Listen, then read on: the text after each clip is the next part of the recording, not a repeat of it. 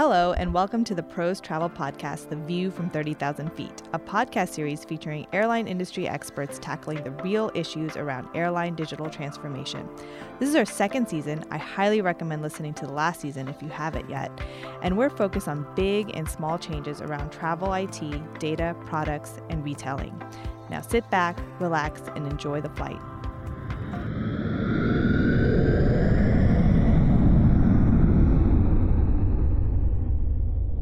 Hi everyone, this is Aditi Mehta.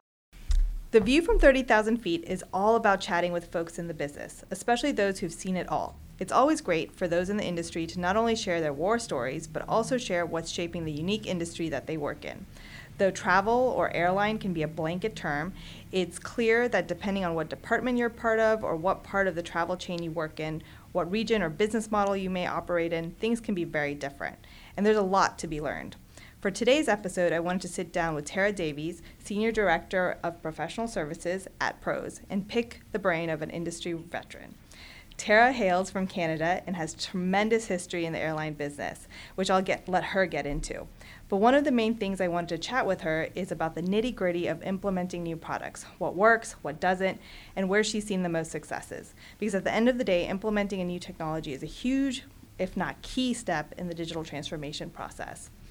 Welcome, Terra. It's so great to have you. Thank you. Thanks for having me. Great. So can you tell us a little bit about your background and how you came to the travel industry?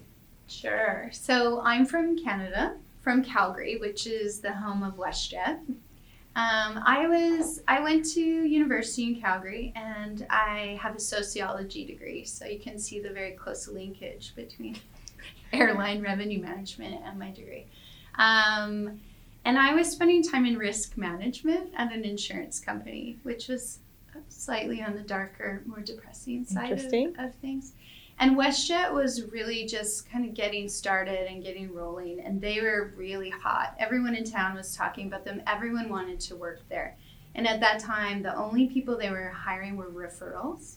So a friend of mine got me an interview in the call center. Oh, wow. So I made a huge kind of life decision, said, you know what, I'm going to take a role in the call center. I'm right. just going to check out this WestJet excitement and see what it's all about. So I got into the call center and very quickly kind of got the hang of it and, and loved it. And at that time, um, there was a lot of time between calls. So I had access to the manuals for every department, from the pilots to the flight attendants to whatever. Wow. So I read everyone's manuals just to pass time. And so, I, I mean, if you need me, I could marshal in an aircraft. If you're ever, you know, at a gate and they don't have the aircraft marshalers, just let me know. I want to be on a flight with you next time. It was so fun. so I, so WestJet being very entrepreneurial and small at the time, I had, you know, a lot of opportunity to do different things. So I did anything to get off the phone. So I would go dust in like the executive's office and water plants and in the complaints department. So I, I ended up moving there. It was called customer care. So we dealt with irregular operations, a lot of snowstorms in Canada. And then just uh, I answered Transport Canada complaints. So the job wow. was to resolve complaints. So I that, did that sounds like a very intimidating job. It was great, actually, because WestJet is really about empowerment with a safety net. So mm-hmm. you could do whatever you needed to do to get the customer happy again. Oh, wow. So it was kind of fun, actually, to figure your way through that. And um, it was pretty rewarding work. The idea was if you can resolve a Transport Canada complaint, it doesn't get reported. So if you don't resolve it, then those look poorly upon your airline. So we did everything we could to resolve them, so that was fun.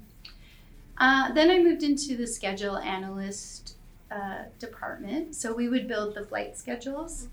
Um, and that was not really for me. So, uh, but what was for me was joining the committees that this team of introverts didn't want to be part of. So I joined like the on-time performance committee and the new technology committee, and so all of that. So that's where I started into new technology. Wow. And I started implementing new scheduling software and then moved all the way to implementing the P S S system. That's quite a journey. Yeah, so it was a, so the, along the way, you know, I took night classes for project management and business analysis and all of that stuff. So I ended up working on the Sabre P S S as part of the core team. And that basically kind of charted the course for the rest of my career.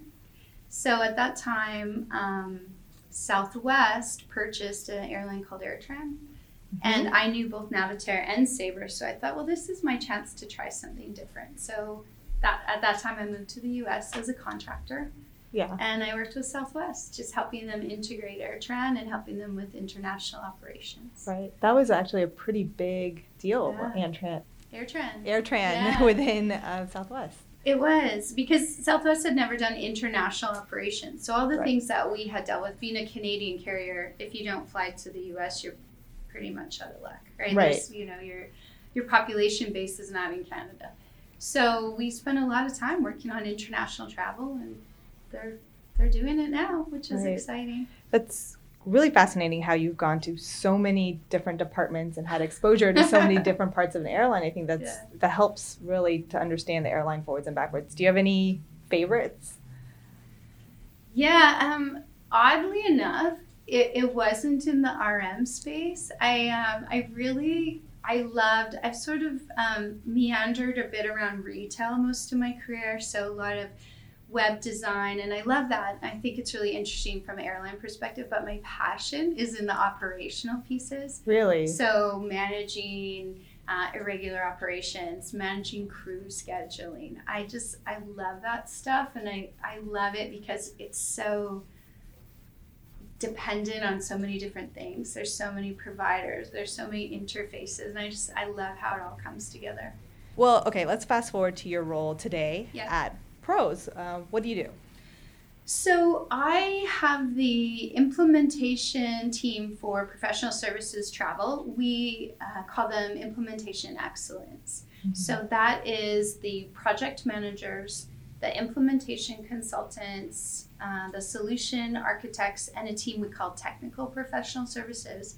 And that group is unified in our desire to deliver our projects for our customers on time, on budget, deliver the value our customers expect. So we're the delivery arm of the organization. Yeah, that's really interesting. So I wanted to deep dive into some sure. of that because, you know, at PROS, we talk a lot about digital transformation and what our airline customers are going through in order to really transform and be ready for this digital economy. But change can be hard, and there's a lot of hangups around bringing that change to life. So what's your experience been with airlines? Are they ready for this change? I think they think they're ready. I, that might not be a very popular opinion, but I think digital transformation is one of those things that, like N D C, is, is a bit of a buzzword, buzz term. And carriers, airlines know they need to do it, but I don't think they know how to do it because I don't think they know what it means to their right. airline. Um, I think a lot of people are doing good things in pockets, and um, I I think sometimes what I have seen in my past career, just if you look on a more micro level at something like ancillary sales, right. is that so many different stakeholder groups in the airline are now involved, and it's not something that is in the fabric of airlines. You know, operations do operations, call centers do call centers. That's that very kind of siloed. Thing. Yeah, very siloed. So I think digital transformation rocks their world a little bit, yeah. where it comes to understanding end to end and the integration of all those pieces. And without, I think, a corporate cultural vision, It's a struggle. It's a struggle yeah. for airlines. So do you have, I'm putting you on the spot now, examples of leadership that's actually, because we talk about that a lot where it, it, the buy-in comes from the C-suite. And yeah. have you seen at airlines, not necessarily our customers, but just yeah. anywhere where that change is starting to happen? Yeah, I think so. I think, I just think in the organization of the airlines where they're starting to put executives in charge of di- digital transformation is where you're seeing success. Right. I mean, the, if you just look across the thought leaders, which I believe are in our customer group, yeah, that's where you're successful, where they have designated somebody who has oversight and the ability and the positional or informal you know, influence to bring those groups together. That's where I think you're seeing success.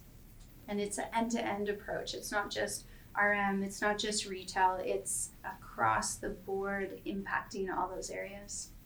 Okay, yeah, that's really interesting. And, and I agree with you. I think, I mean, you talk to a lot of customers about implementing some big solutions like revenue management, right? So what are some of the considerations that you have to walk customers through when it comes to implementing a, a brand new revenue management system? Yeah, I think R M is really sort of a special system at an airline. Mm-hmm. I mean, it's it's do or die with R M. So right. they're they're very delicate systems, and the and people who deal with them spend a lot of time refining them and tweaking them and making them work for exactly um, you know what what you as an airline want to have happen. So some of the considerations I think are just you know understanding how you use your product today. And what you're doing in terms of workarounds, because I think sometimes you work around something and then it just becomes ingrained in your process, and you can't remember that that used to be a workaround.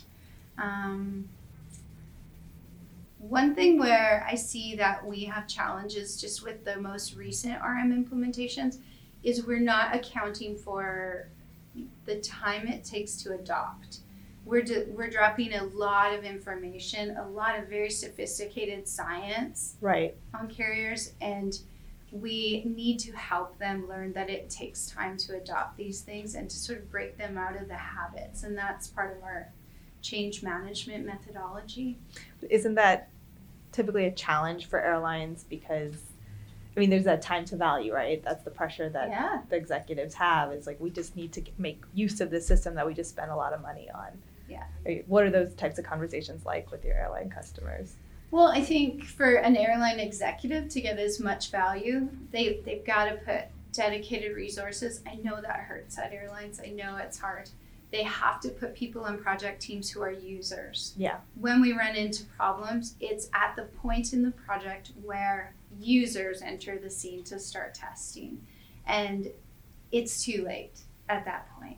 Um, I think executives need to themselves commit to the process. Where we have the most successful implementations are where we have ongoing executive engagement and support. I mean, change is painful, right? Nobody, you don't want to change the way you do something. You might love the process you do. You might feel really special because you have a lot of human intervention instead of using the power of the tool. These are all people issues. And right. the executives at the airline need to help reinforce that this change has to happen, and they have to sort of help um, understand how it impacts their organization culturally. So every success we've had in the implementations while I've been here, a lot of it has been due to good executive engagement. Right. It's been important. That's really interesting. I like that. Yeah. And I really like the, the The, that it's a people issue, not necessarily a oh, solution yeah. or system issue. You have to get both of those things right.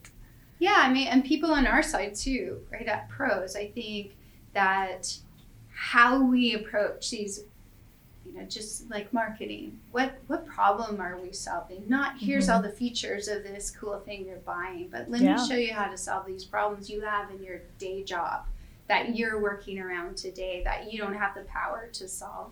Let me solve that for you. So we need to think more like that too, rather than look at all this cool stuff. Look at the Ferrari. Yeah. You know, and it is a Ferrari, but not everybody knows how to drive it right away. Right. And they need some coaxing along the way. So, and you might have said some of this, but where do you find some of the biggest challenges for airlines when implementing a new R M solution? Is it organizational? Is it resource constraints? I mean, where do you get that pushback? Yes and yes. Um, I I think from resource constraints, um, airlines aren't, you know, traditionally really advanced product management organizations, or you know they they're not necessarily set up to yeah. to have people dedicated to this. So, you know, like I said earlier, if you if you can dedicate resources and the right kind of resources, that can eliminate a big challenge. Um, organizationally, there's always a tendency to translate to how you did. You're always converting to how things were. And I think if you take the change management and business transformation recommendations and really take them to heart and make some of the organizational ch- changes, uh, I think that's kind of a recipe for, for some very quick success, very rather than kind of resisting. Yeah. There's always that translation. So if, if I'm the leader of a revenue management team, the head of R M, you know, I'm under a lot of pressure with tight deadlines and um, showing that time to value. And you, you gave some tips of like how I should approach that transformation project, but any, any other ways of before you dive in and start working with a vendor, what are some things that you should think about? I would. I want to know what their objective is. Right. What are you trying to achieve? I know PROS is best in breed, but we need, I think if I just were to understand, what are the business cases you struggle with? Yeah. What are the things where you're hitting roadblocks? What's costing you time or your perception of what's co- where you're wasting time and causing you challenges with your team? Yeah. I, I would love that upfront analysis to be done, rather than us to go in and have kind of the sales pitch of here's all the great things we can do. I'd love to know the problems we're solving, because it helps us target what we're doing. And I think on our side, we we're smart people. I mean, we we have a competitive advantage in that we are smart people. Yeah. And sometimes bringing that to bear can be challenging for some customers who aren't as sophisticated, right, who don't speak the language in the same way, especially with R M. And you know, we we need to think about that too, and we need to know that in advance. So we have a focus this year where we're really trying to front load more of that information gathering, not just on the business cases, but tell me how you do your business. Tell me what's important to you. Yeah. Tell me, what do you expect from a vendor? How do you know you're successful? Because yeah. we look a lot to, well, look at the revenue shift, you know, look at the improved margin, but those are not the only metrics of success. And I think if we know those up front, we can target our delivery to meet that and to, and to help them be successful and right. to help them show the value of what they've invested in. Yeah, that's a really good point, because it's it's not just us trying to implement a solution. We really want to be a true partner with yes. our customers, and we can't yeah. have that partnership unless we understand. Yeah, airline. I think relationships important. I know this sounds kind of fluffy, and yes, the science is very important, don't get me wrong. But but I think the relationships, and if I was an executive, and I've been on the other side implementing big products and projects, the relationship with the vendor is really important. Because yeah. when your vendor understands you, they become a partner. Exactly. And I think that's important. We have a lot of really great customers, and the ones we understand the most and we have the best relationships with, we can move quicker and we yeah. can deliver more value just based on that relationship and the intel that comes from it. Right, because everyone's working towards a common goal yes, and yes, um, yes. you're all motivated. So that's great. Yeah. I mean, how critical are things like change management and proper training when it comes to a new solution that you're not familiar with? Like you're saying, we're throwing you a Ferrari, and if you don't know how to drive it, what do you do? Uh, it's vitally important. Yeah. I mean, absolutely. And we will not implement anything, any products without a minimum number of training days and a minimum number of business transformation, performance management, workflow, depending on, on what that, as an umbrella, we call it business transformation. You cannot adopt these products. You cannot get value from them without these things. Yeah. Um, we've recently added sort of a buy up package, because we have carriers who are saying, I I understand my corporate culture, I understand my team, we're looking for more training. We're looking for you to come in and solve specific business cases for us. So let's expand that consulting engagement. And I think those are really um, thought leader type airlines who are doing that today. Wow. So the competitive advantage, I mean, I've worked for a major competitor of PROS. The competitive advantage PROS has, in my opinion, besides the, the science, is that we have experts and we bring them to bear and they provide this kind of value add service. Right. I mean, airlines, when I'm charging them for services, they don't want to pay for project management and they don't want to pay to set up a environment. I wouldn't want to pay for that either. Yeah. But they want to pay for those value add things, and change management is that. That's right. What helps them, you know, reduce their time to value and really adopt and use more than ten percent of the product. Exactly. It makes or breaks yeah. the product. Do that. And we're spending in professional services, we have a dedicated focus there. We're improving the services, we're improving how we deliver them, we're improving the, the training for the people who deliver those things. So it's a focus area for us, definitely.